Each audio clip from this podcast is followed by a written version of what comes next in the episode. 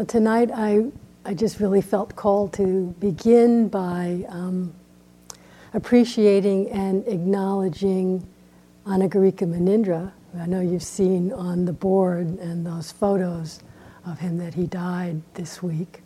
And not just him, but it's led me into actually just a series of reflections. This talk is, I hope it's coherent, but anyway, it's a series of reflections that grew out of appreciating and honoring Munindraji. And I just want to talk about him a little, and especially in appreciating, he wasn't particularly my teacher. I knew him, of course, because he came to IMS and to the States several times, taught here over quite some weeks each time. But more appreciating both his being, but the sense, the power, and the support for each of us, of all of our teachers, of the sense of lineage, and really acknowledging and consciously bringing in to our mind stream in difficult times a sense of consciously calling on our teachers, both living and dead, the teachers of our teachers, and the whole sense of the interrelatedness that comes from this. This is sort of what my reflections about Munindraji brought me to. Just to say a little bit about him, I know some of you had quite a personal connection. Some of you may have no clue who this guy is, and suddenly there's this picture, you know, of our beloved teacher who died, and it's like, what? But I think it might, one never knows, really, but it might be accurate to say that none of IMS or any of these centers, Spirit Rock either, would be here if Munindraji hadn't played such a vital part. He was Joseph's first teacher, and for many years his main teacher, also Sharon Salzberg, and he was the teacher of Deepa Ma, who was then again teachers of many of us. And I'll just, you'll see the interrelationships.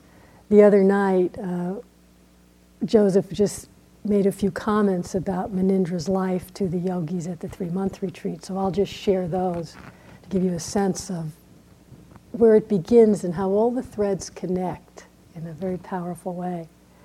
Munindraji was an Indian man, last name was Barua, which is the clan, sort of like the leftover Buddhists in India, in Eastern India, are of the Barua clan. So even though the Buddha came from India and taught in India, there's not that much Buddhism left in India. So Munindra came from a Buddhist clan, and Joseph was saying that in his younger days, his job was the caretaker of the Mahabodhi temple in Bodhgaya. And Bodhgaya is, you know, maybe one of the most holy sites of Buddhists, the place where the Buddha was enlightened under the Bodhi tree. And there's a descendant of the original Bodhi tree, and quite a beautiful temple and grounds around in the small village of Bodhgaya.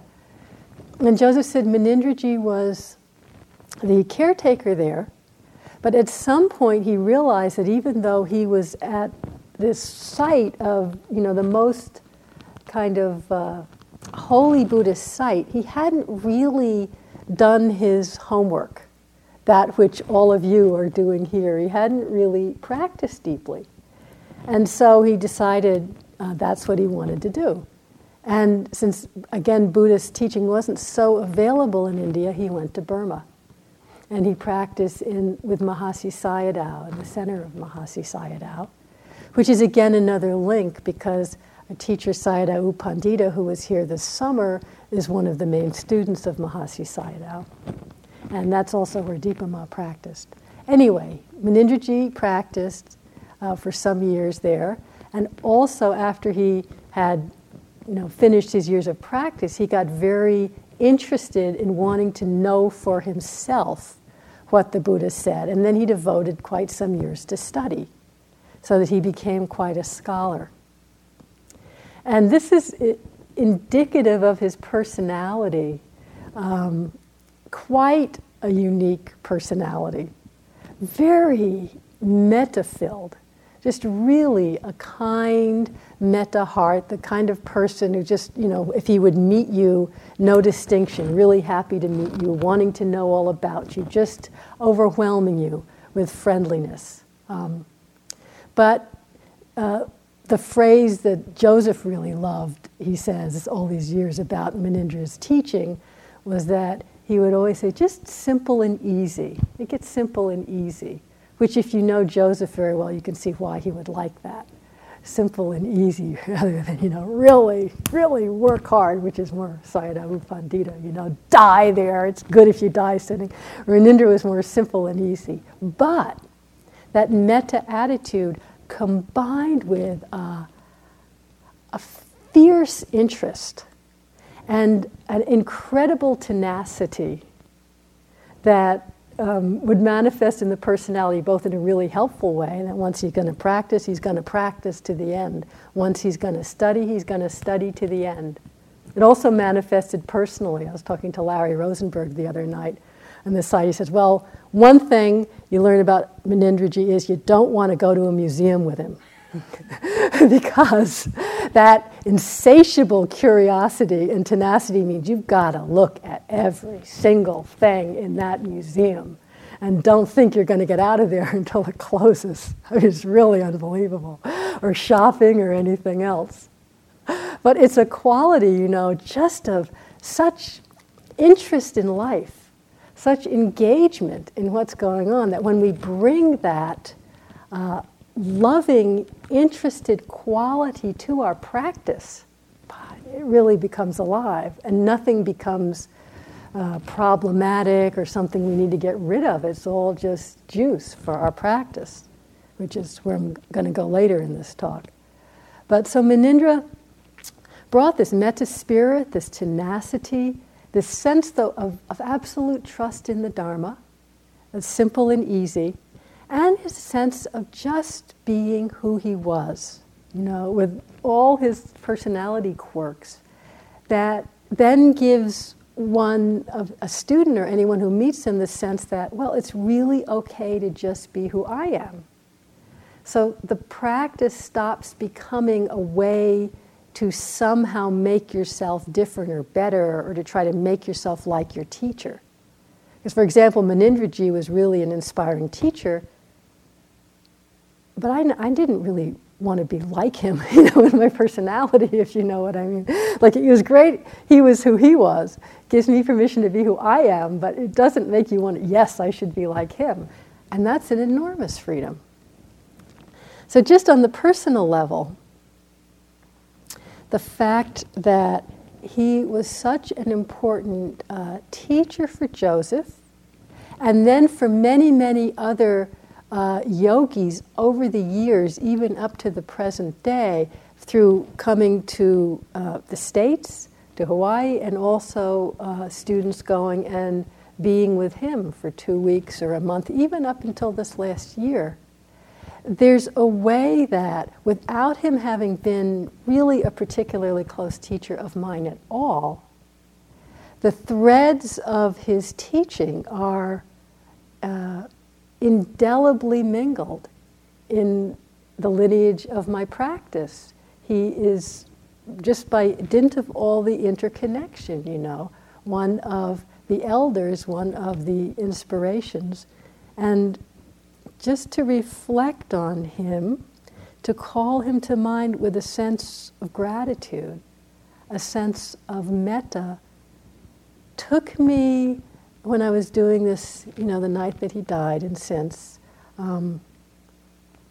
back into how really enlivening it is, I feel, in our practice to consciously take some time, each of us, to reflect on, to bring up the sense of appreciation, of gratitude, or just simply acknowledging each of our teachers through the whole train, over all the years of our practice, our teachers' teachers, and how it all spreads out. Not just because of a should, but because it can bring a real energizing support, a real motivation to our practice.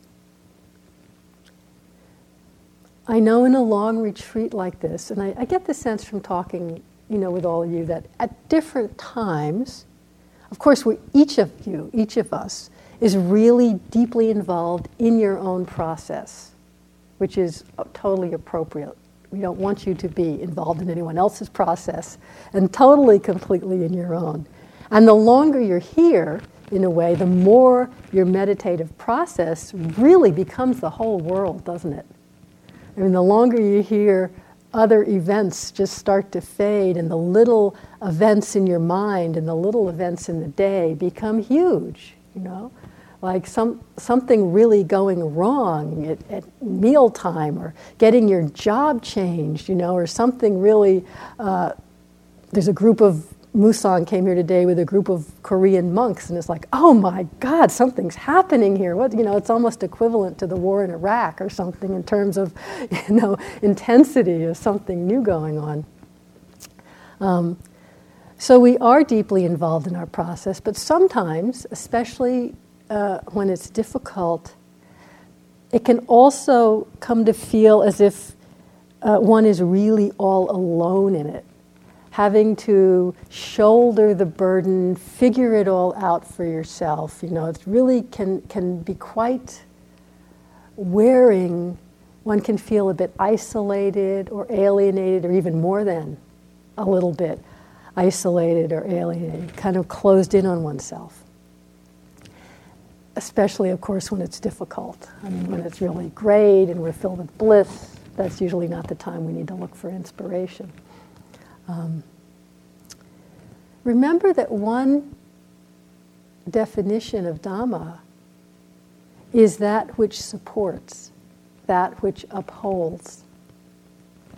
And to remember that there is no possible way that any one of us is here alone, closed in. It's impossible.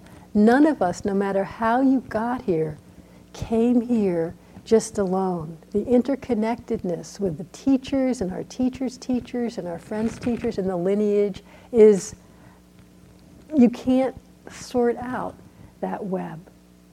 And whenever you start to feel closed in or alone, to really sit down and consciously reflect. You may feel the Dhamma itself, that sense of just trust in the natural unfolding. That may be accessible to you.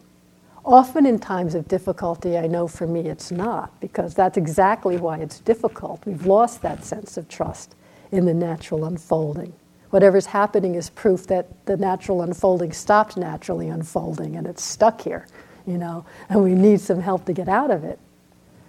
That's when, really, I found in the last few years, to sit and really reflect, bring up a sense of your teachers, whether it's, a little bit in the morning, whether if it's you're just really stuck, to go to your room or out in the woods, and just bring to mind who your teachers are, have been, whether you get an image of them, whether you get a felt sense.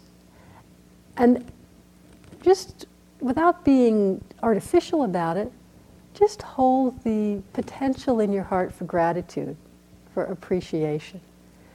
And what I found happens for me is I'll start by thinking of one particular teacher, and another, and then all of a sudden, these other teachers and beings start popping up in my awareness that I didn't think of for years, or I thought, oh yeah, that was a really valuable, there's been such an important person in my life, And you don't go into judgment of, and I haven't expressed appreciation, yada, yada. You really just let in that feeling of the interconnectedness, the upholding, the support of the Dhamma.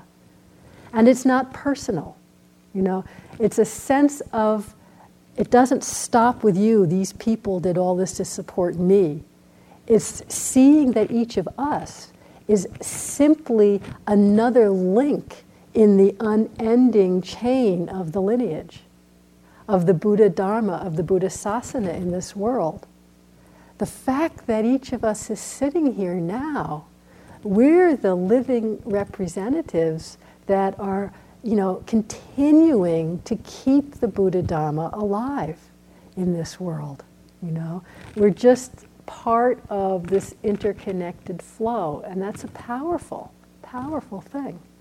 Even if what's going on inside your mind just seems like a bunch of garbage, you're still sitting here, bringing in awareness and intentionality, and that is key to keeping the Dhamma alive.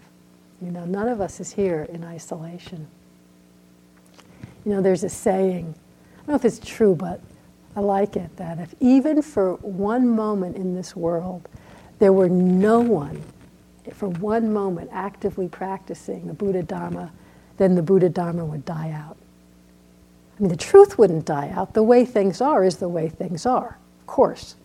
But the Buddha Dharma, the history of the Buddha's teachings and the knowing and ability to pass it on through our practice, that would die out.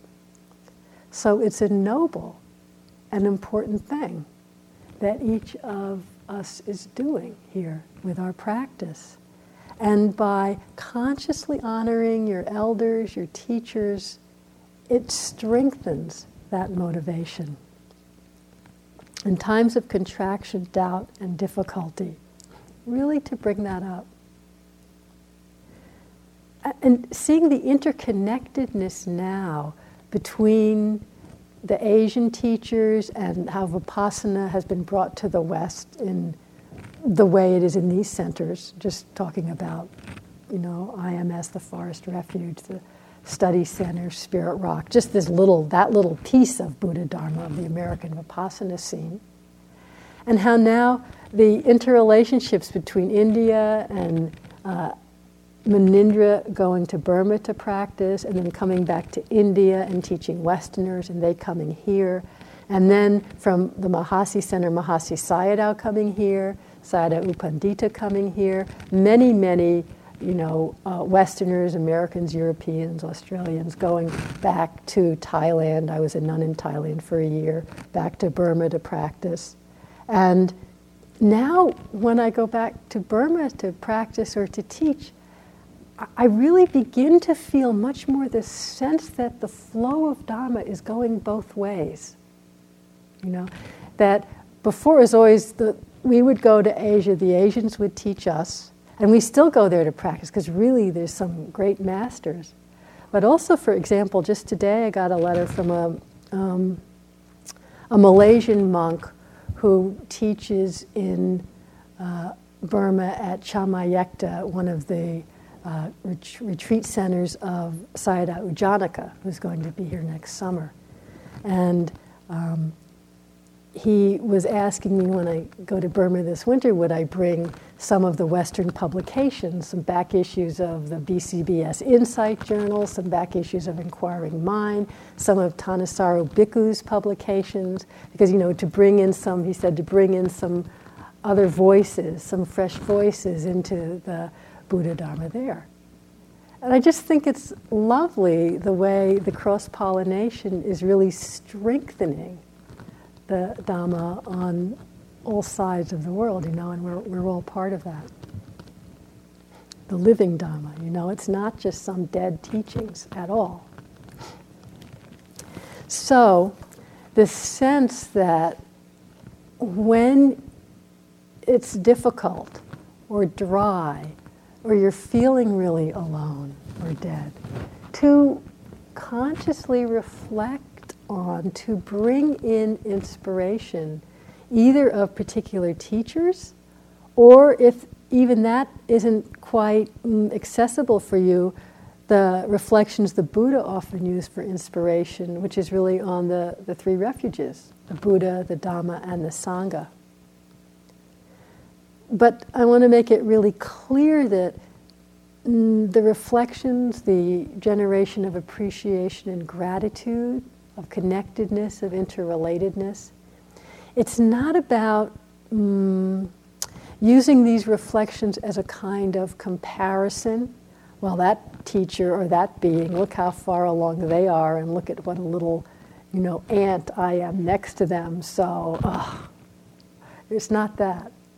It's not to create some sense of division at all, not a sense of comparison, but rather as a catalyst to motivation, to commitment, to it gives us access to the inspiration and the energy to keep going. And by keep going, I don't mean to keep going towards some specific experience that we're looking for. You know, keep going until I get, you know, my perfect idea of samadhi or whatever it is.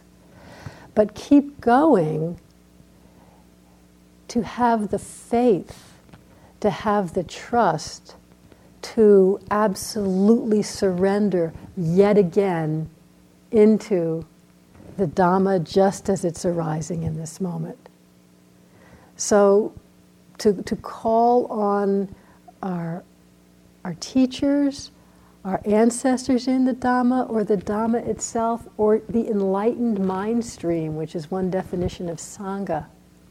Not to compare ourselves, but to give us the courage to absolutely surrender into the unknown in this moment.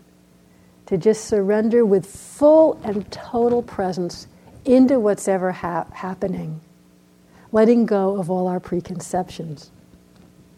This is the way Ayakema describes it. Real, earnest commitment is a matter of giving up our own viewpoints, of letting go of our opinions and our preconceived ideas. Faith and confidence is based on the opening of the heart to whatever is arising in this moment. Faith and confidence means we both understand the meaning of the teaching and also we love it. And that really, those two ways of speaking really touch, somehow come together in my experience. I know we all have different relationships to words. But to understand the meaning, but also to love it, the teaching, the Dhamma, the truth of this moment. Without both of those, there's not really a total surrender. There's not really an absolute commitment, just in the moment, just for this moment. And love of it can really be translated into a love of awareness, just a love of awareness itself. And when we're just appreciating, if you don't like the word love, you could use the word trust or refuge. It's taking refuge in the awareness itself. And then whatever arises in our experience, whatever sensation or mood or sound or thing we hate or memory or whatever, it's just what it is. But rather than looking to experience as our refuge, as a place of safety, or rather than looking to experience for confirmation, oh, my practice is going okay now because this is happening, you know. Or we look to experience for denigration. My practice is really bad now because this is happening, which usually then moves to I'm really worthless now because this is happening. Or, oh, I'm not as bad as I thought. Maybe I'm really okay because this is happening. All of that is still subtly or not so subtly looking to, trying to take experience for our refuge. And it never works. It never works. But rather than fighting experience or needing to shift it at all, we just turn to the knowing itself. The awareness itself, yeah. And not to hold on to it, but just to love it, to feel so, happy's not the right word, at home maybe, with awareness, that whatever experience may be arising is really okay because it that experience can be our doorway back into awareness, you know. Like I was just walking down the road, just taking a walk this evening, and it just kind of happened naturally. I just started feeling my footsteps, and without thinking about it, the sensation of each step just opened up into awareness of that. And nothing changed, but in that sense of the knowing, the awareness being the refuge, those words are already too much, but just in that sense of awareness being the container, maybe put it that way. The sensations of the feet are just the same.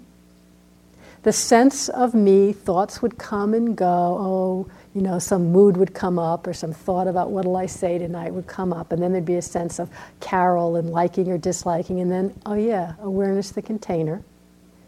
And immediately in all of that, there's a sense of complete ease. Not ease for me, just ease. The ease of not needing to make anything out of anything.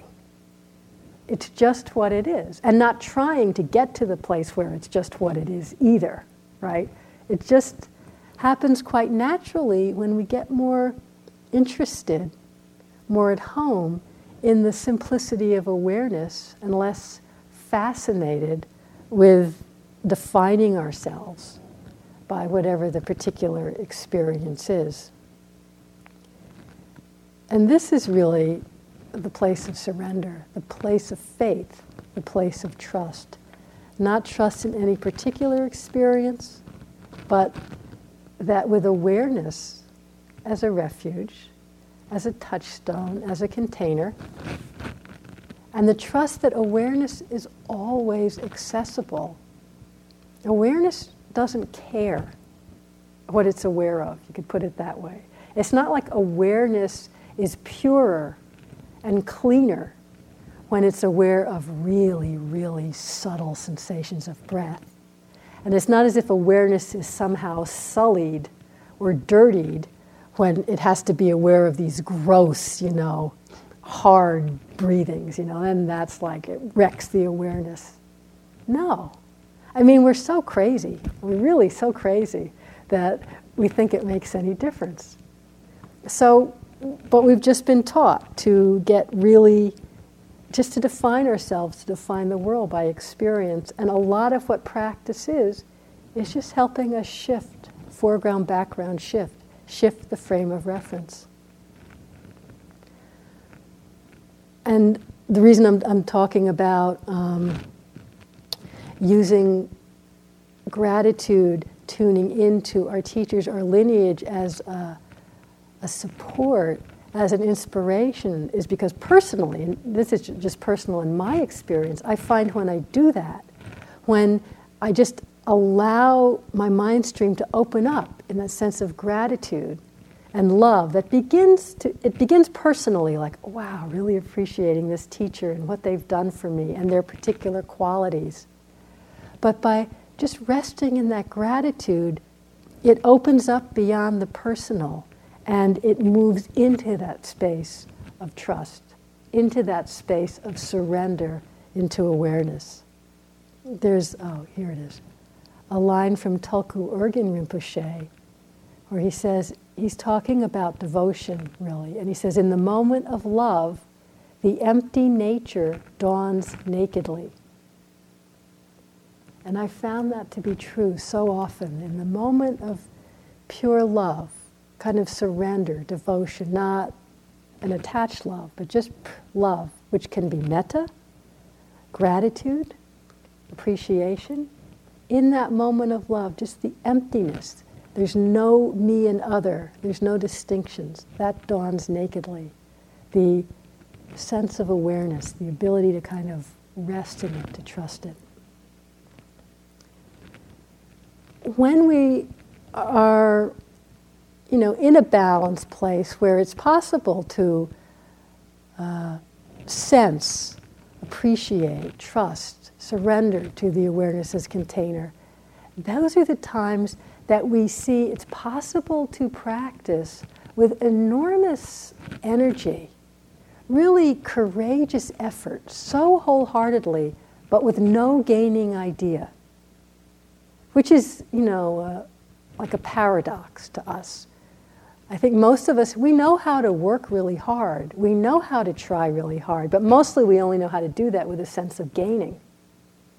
When we hear something, you know, the famous line of Milarepa's, which is to have no thought for enlightenment and practice your whole life, we think, what?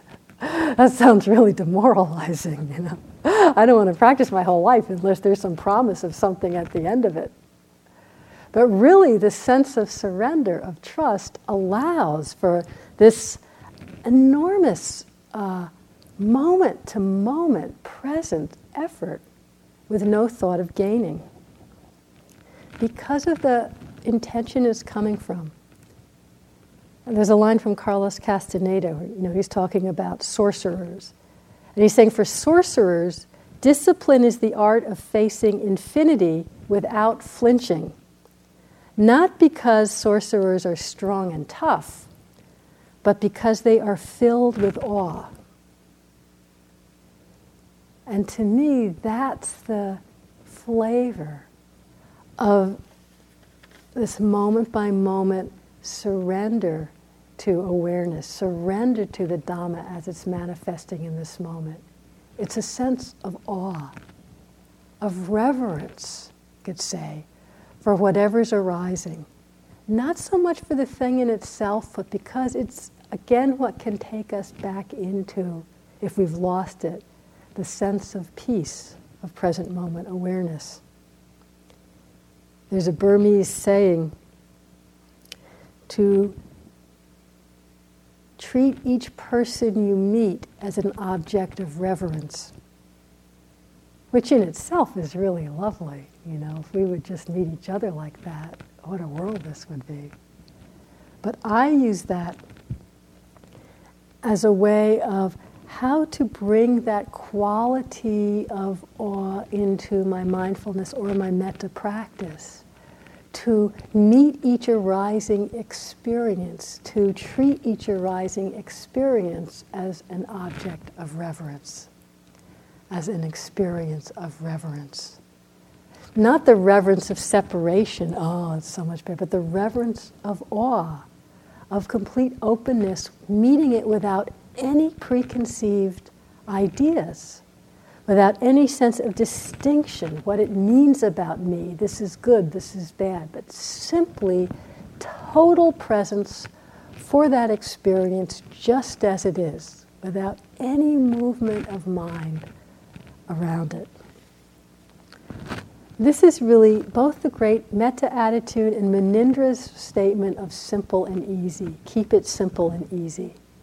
One of his great lines that's been repeated like 10 million times, so I feel like I've heard him say it a million times. I don't even know if I ever heard him say it, but I've heard it so much. But he says, just sit and walk, and the whole of the Dhamma will unfold by itself. That's really the sense of total commitment and total trust. The commitment is you sit and walk moment by moment. We open into whatever's arising with that awe, with that reverence. And the trust is we don't need to fix or make anything different. And the whole of the Dhamma will unfold by itself. Everything we need to see and understand and love for liberation, without our messing around with it, without our deciding what it is we need to see to be free, and then trying to guide our practice in that direction, which I don't know if you've noticed that doesn't work, but just in case. Now, this is a line about, believe it or not, sort of about simple and easy, from the Venerable Ajahn Mun. Now, most of you may not, I see Sean knows. Venerable Ajahn Mun is not one who you associate with simple and easy. He's sort of the father of the Thai forest monk tradition, like Ajahn Chah, Mahabhua. He, as far as we can tell, his idea of practice was go out in the woods, in the forest, this was back in the last century, where there really were tigers, and just go out and sit in the forest. And if tigers come, you just be with the fear. And if the tigers eat you, well, that's okay. You were practicing. I mean, really, he was tough. So just to give you a sense of, this is from Ajahn Mun, though. Does the rise and fall of the river accord with the truth? You can't remedy the changing of sankharas. Fashioned by kama, they're out to spite no one. If you grasp hold of them, to push them this way and that, your mind has to become defiled and wrong, basically suffering. Don't think of resisting the natural way of all things. Let good and evil follow their own affairs. We simply free ourselves. You get a sense of that could be seen as simple and easy? It's really the same as sit and walk, surrender into this moment with totality of presence, with reverence, with awe, and the whole of the Dhamma will reveal itself, just as it needs to.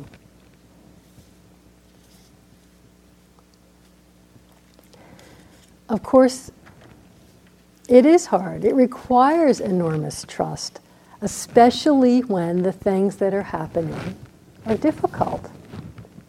You know, it's natural to trust when our effort and attention is balanced, when we're just connected without striving or aversion, then the refuge in awareness is quite natural. The sense of that reverence or the metta feeling that's part of mindfulness is quite natural. Like when I was walking today, and it's just that sense of awareness for container. It's not like, oh, incredible metta, but it's just this sense of a sweetness, an ease with whatever arises. But what that means practically is that when that changes, when what seems okay or the way it's going, the way you think it should go changes, or you lose that sense of natural awareness, or you get caught in blame or judgment, or strong, difficult emotions arise, then to find the willingness to surrender to this too, when there's no way you can say it feels good, to surrender to this too, not as something to live through until finally the real Dhamma comes back again and I can start practicing, but this too as an aspect of Dhamma revealing itself in this moment, that it couldn't be otherwise, that this too, no matter how contracted and convoluted and striving and selfing it seems, this too is simply another arising appearance that can be known in the container of awareness.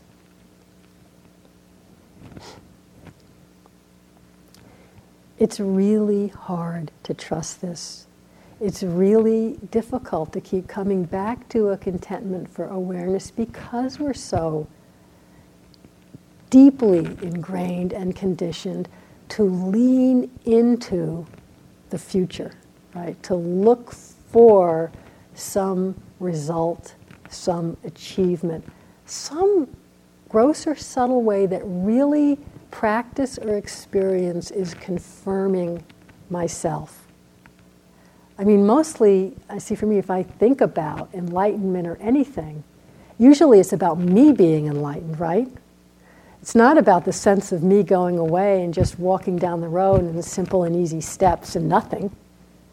It's somehow me being free from suffering, me being filled with compassion, me floating on a cloud, whatever it is, you know, some way we're leaning into. This is from Ajahn Chah. The worldly way is to do things for a reason, to get some return. But in Buddhism, we learn to do things without any gaining idea. The regular world has to understand things in terms of cause and effect. But the Buddha teaches us to go above and beyond even cause and effect. His wisdom was to go above birth and beyond death, to go above happiness and beyond suffering.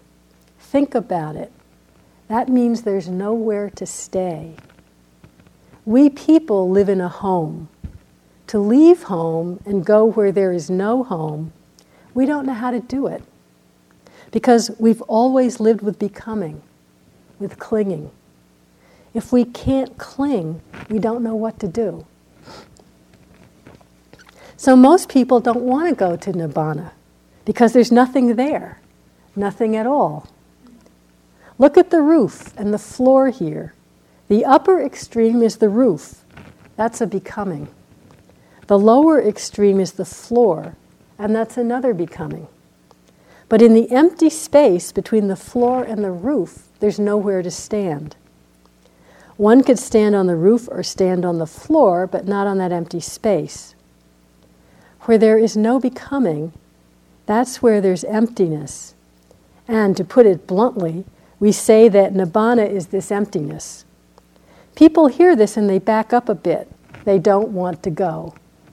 They're afraid they won't see their children or their relatives.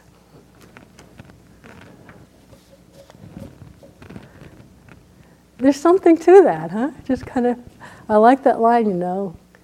If we're not clinging, we don't know what to do. And it gets more and more subtle. And that's where the striving in practice begins to come in. That sense of, if we leave home and there's nothing there, you know, we're lost. And when I even talk about awareness as a container, as a refuge, even that's almost, it's too much. It tries to make it something solid. Again, the mind tries to, awareness is like this, and it always feels like this, and I can take refuge in it.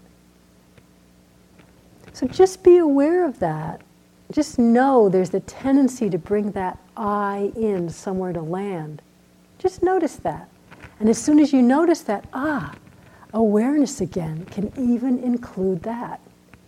That's why Ajahn Sumedho speaks about awareness as the point that includes. There's nothing in our experience that then awareness can't notice. But as soon as we try to make awareness a thing, and now it feels like this and it's my home, already too much. But then you become aware of that. So in that sense of just awareness, enormous effort can be put out. As soon as we're still putting out enormous effort and we think just to meet this moment, but even the subtlest clinging that comes in, trying to subtly change this moment into something else so the next moment can be a little better. Or being with this moment in order to have such and such happen. Or be with this moment, and there's a very subtle judgment. I have to be with this moment because it's not okay, and if I'm with it, it'll change, whatever. Sometimes it's gross, but it can be very subtle. If you find you feel that your effort is really balanced, but somehow you feel you're hitting the wall, some frustration, some, really tightness, or just, when you're hitting the wall. And you can't tell what it is, and the tendency then is to think, try harder. I'm not being here enough. I need to push harder. I need to push through this. And you can really tell that you're there trying. It's not one of these, try harder and you've been out half the day, lying under looking at the leaves and dreaming about your holiday next month, then I would say, try harder. But when you're really noticing what's happening, and it's getting more and more frustrated, more and more hitting the wall, rather than thinking, I gotta try harder, just stop a minute. Let your attention get really big and see if you notice what the mind is leaning into, wanting, comparing against, positively or negatively. The striving is always about expectation or wanting something else. And just noticing that is sometimes enough. Striving. It's like this. In that moment, awareness has again become the refuge. Sometimes, of course, that's not enough. So again, this, all of these are kind of sparked by my feelings for Munindra. That's when to bring in a conscious metta attitude in our mindfulness. Metta attitude is always an aspect of mindfulness, but when we're in that striving, we're kind of losing the metta attitude. We think it's mindfulness because we know it's happening, but it doesn't have the metta part of it, which is total presence and total accepting, making no distinctions. So sometimes we need to consciously tune into that. So the metta attitude that's really vital in both metta and mindfulness practice is it's not about looking for a particular emotion of that we call metta. It's not that if I have a metta attitude in mindfulness, I'm going to meet this knee pain or this emotion with a sense of, oh yes, welcome knee pain, you know. I'm happy to meet you face to face. It's not that there's a feeling of bliss and all-encompassing inclusiveness. You know, none of that. Metta attitude is simply connecting face to face the attention, meeting whatever arising in this moment, clear seeing, friendly acceptance, without adding anything extra. That means if it's something pleasant and we like, we don't add anything about what it means or how to get more of it or holding on to it. It's just, ah, pleasant mental state. It's like this. It also means when something difficult is happening, it doesn't add anything extra around it either. Just, oh, witnessing the unpleasant just as it is, without adding anything extra. That's also metta. Ajahn Sumedho is one of my favorite definitions of what metta is with the difficult. I think, yeah, here it is. Metta does not necessarily mean liking anything at all. It means an attitude of not dwelling on the unpleasantness or faults of any situation inside or outside oneself. Just not dwelling on the unpleasantness. It doesn't mean not seeing it, but not dwelling on it. Now with metta, one is not blinding oneself with an ideal. Instead, one is witnessing the unpleasantness in a situation, in a thing, in a person, or in oneself without creating anything around it. That's all. It sounds so simple. I find it really profound to witness by surrendering and total attention the unpleasantness in a situation in oneself without creating anything around it. It just arises in the space of awareness.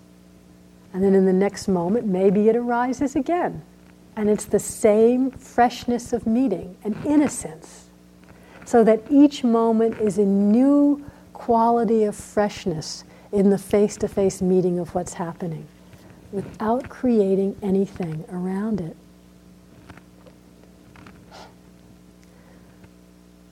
I've noticed in myself, it was actually highlighted in metta practice, but it's also true for me in vipassana practice.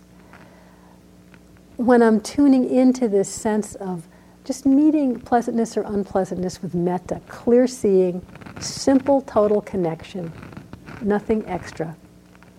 How much the habit of my mind is to constantly make distinctions in experience. This is good, this is bad. This is pleasant, therefore it means this, and it's desirable and we want more of it. This is unpleasant, it means my practice is going poorly and I should change it and make this happen. This, start comparing it to how it was in the past, comparing it to what I've heard in instructions and how I think it should be in the future. Some sense of assessing, what does it mean about me? Where does this place me in the progress of insight? How far am I getting in my metta, practice? Or is this a threat? What does this mean in terms of my long-term happiness? That's anybody coming towards me. On a metta retreat I noticed, it kind of blew me away. I was pretty focused, and I would notice anyone just coming into the field of vision, there was an immediate sense of unpleasant, they're a threat, you know, something I didn't like. Pleasant, a subtle wanting, you know, to be seen and noticed. Neutral hardly came into it, but if there was neutral, it was just kind of like a dismissive, you know, or nothing. And just to see the mind in such a habit of doing that, all of which were in the way of just simple connection and clear seeing. Clear seeing of what's so isn't possible when the mind, when I'm identified with those distinctions, those exclusions. So metta, mindfulness, does none of that. Just clear, connected awareness that allows for clear recognition. Just this moment, just this moment, just this moment. And when we're not, you know, quite able to tune into the sense of awareness as a refuge, sometimes we can consciously bring in this sense of metta feeling of not creating extra, just pure connection, and that can take us back into the surrender, into awareness.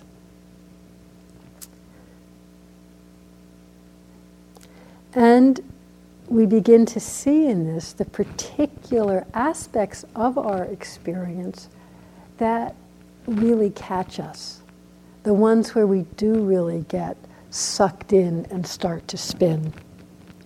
I've noticed for myself and in talking to people, one very huge area in this way is even when the practice is really going along very strongly, that if something can happen in all different kinds of things, internally, externally, that triggers some of our really difficult, yucky emotional patterns. We all know which ones are our particular difficult, yucky emotional patterns, but we all have them. You know, and it can be fear, it could be pride, it could be despair, it could be self-judgment, it could be some kind of memories and remorse. It could be, you know, the whole psychological pattern of how I've lived my life and seeing how unskillful that's been. Sometimes they switch around. But a particular one that really catches us, to see first how strong that is and how quickly it solidifies a whole sense of self and other, how quickly it brings up a sense of discrimination and wanting to fix. But that it also can just be seen as another arising experience in awareness. This is from Pema Chodron. She's saying, when strong emotions come up, we forget what we've learned through meditation and know to be true. Not just we've learned it intellectually, we know it to be true, but in that moment we totally forget it. When really strong emotion comes up, all the beliefs that we've held on to seem kind of pitiful by comparison, because emotions are so much more powerful. So what was an enormous open space of awareness becomes a forest fire, a world war, a volcano erupting, a tidal wave. When we're identified with emotions, we try to use them. In their essence, emotions are simply part of the energy of being alive. But instead of letting them be, we take them and we try to use them to regain our ground. Just that ground Ajahn Chah is talking about that there isn't any of. We use the emotions to try to regain that ground. We use them to try to deny that in fact no one has ever known or will ever know what's happening. We use them to try to make everything secure and predictable and real again, to fool ourselves about what's really true. We could just sit with the emotional energy and let it pass. There's no particular need to spread blame and self-justification. But instead we throw kerosene on the emotion so it will feel more real. And I would say so that we'll feel more real. But again, and here's the movement into the metta attitude, we don't have to consider even this process an obstacle or a problem. If we can look at it and see the wildness of emotion, we can not only begin to befriend and soften towards ourselves and towards the emotion, but we naturally begin to befriend all human beings and indeed all living beings. By becoming aware of how we do this silly thing again and again, because we don't want to dwell in the uncertainty and awkwardness and pain of not knowing, we begin to develop true compassion for ourselves and everyone else, because we see what happens and how we react when things fall apart. That awareness is what turns the sword into a flower. That awareness is how what is seemingly ugly and problematic and unwanted actually becomes our teacher.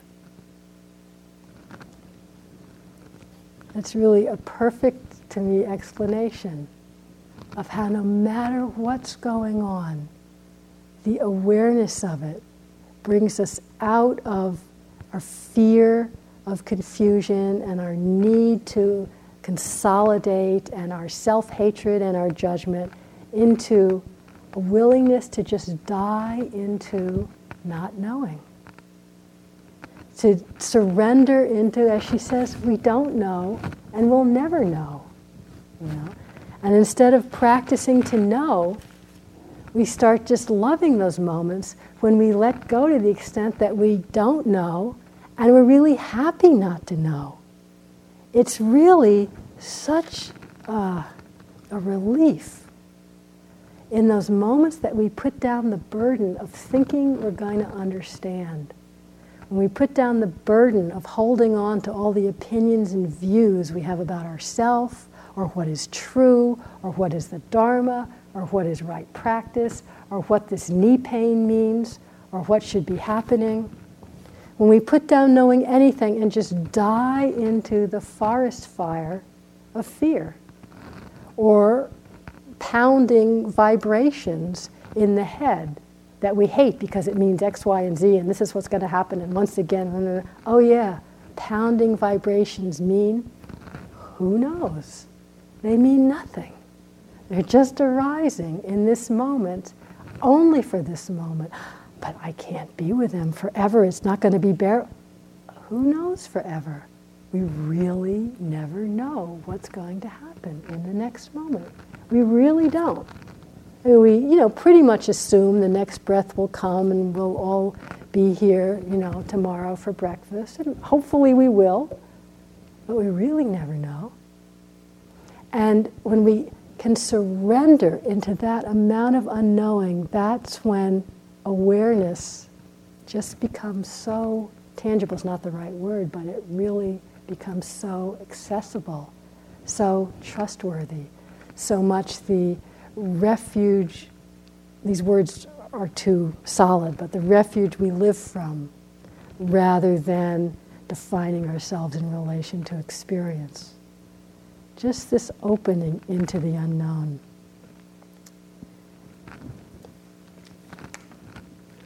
And in doing that,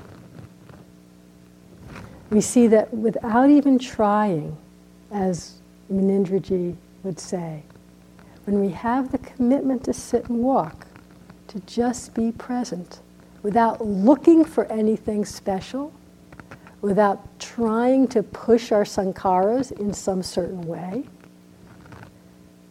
all the beauty and all the sorrow of the world, all the pain and all the joy of the world arise, feed into each other, and just connecting with the pain connects us with the joy. Connecting with one person's suffering connects us with the joy of all beings. And we see that, as John Muir said, I find if I touch anything, it's connected to everything else in the universe.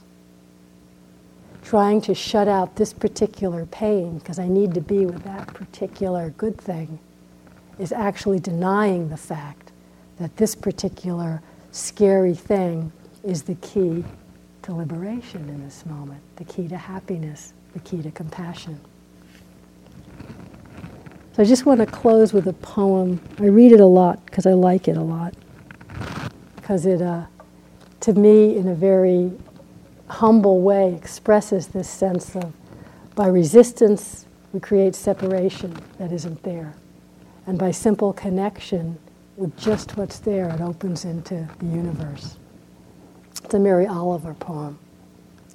In Singapore, in the airport, a darkness was ripped from my eyes. In the women's restroom, one compartment stood open. A woman knelt there, washing something in the white bowl. Disgust argued in my stomach, and I felt in my pocket for my ticket. A poem should always have birds in it. See, she's running away here. Kingfishers say, with their bold eyes and gaudy wings. Rivers are pleasant, and of course trees. A waterfall, or if that's not possible, a fountain rising and falling. A person wants to stand in a happy place in a poem. When the woman turned, I could not answer her face. Her beauty and her embarrassment struggled together, and neither could win. She smiled and I smiled. What kind of nonsense is this? Everybody needs a job. Yes, a person wants to stand in a happy place in a poem, but first we must watch her as she stares down at her labor, which is dull enough. She is washing the tops of airport ashtrays as big as hubcaps with a blue rag. Her small hands turn the metal, scrubbing and rinsing. She does not work slowly nor quickly, but like a river. Her dark hair is like the wing of a bird. I don't doubt for a moment that she loves her life, and I want her to rise up from the crust and the slop and fly down to the river. This probably won't happen, but maybe it will. If the world were only pain and logic, who would want it? And of course it isn't. Neither do I mean anything miraculous, but only the light that can shine out of a life. I mean the way she unfolded and refolded the blue cloth, the way her smile was only for my sake. I mean the way this poem is filled with trees and birds. So let's just sit for a moment.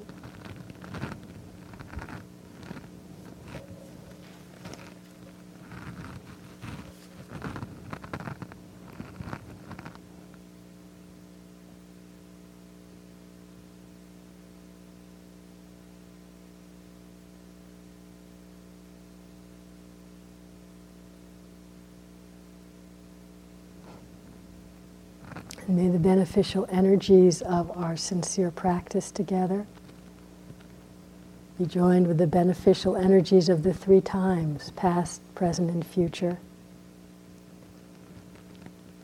And may these energies be shared with all beings everywhere, so that our practice becomes a cause for the happiness and the awakening of ourselves and of all other beings everywhere.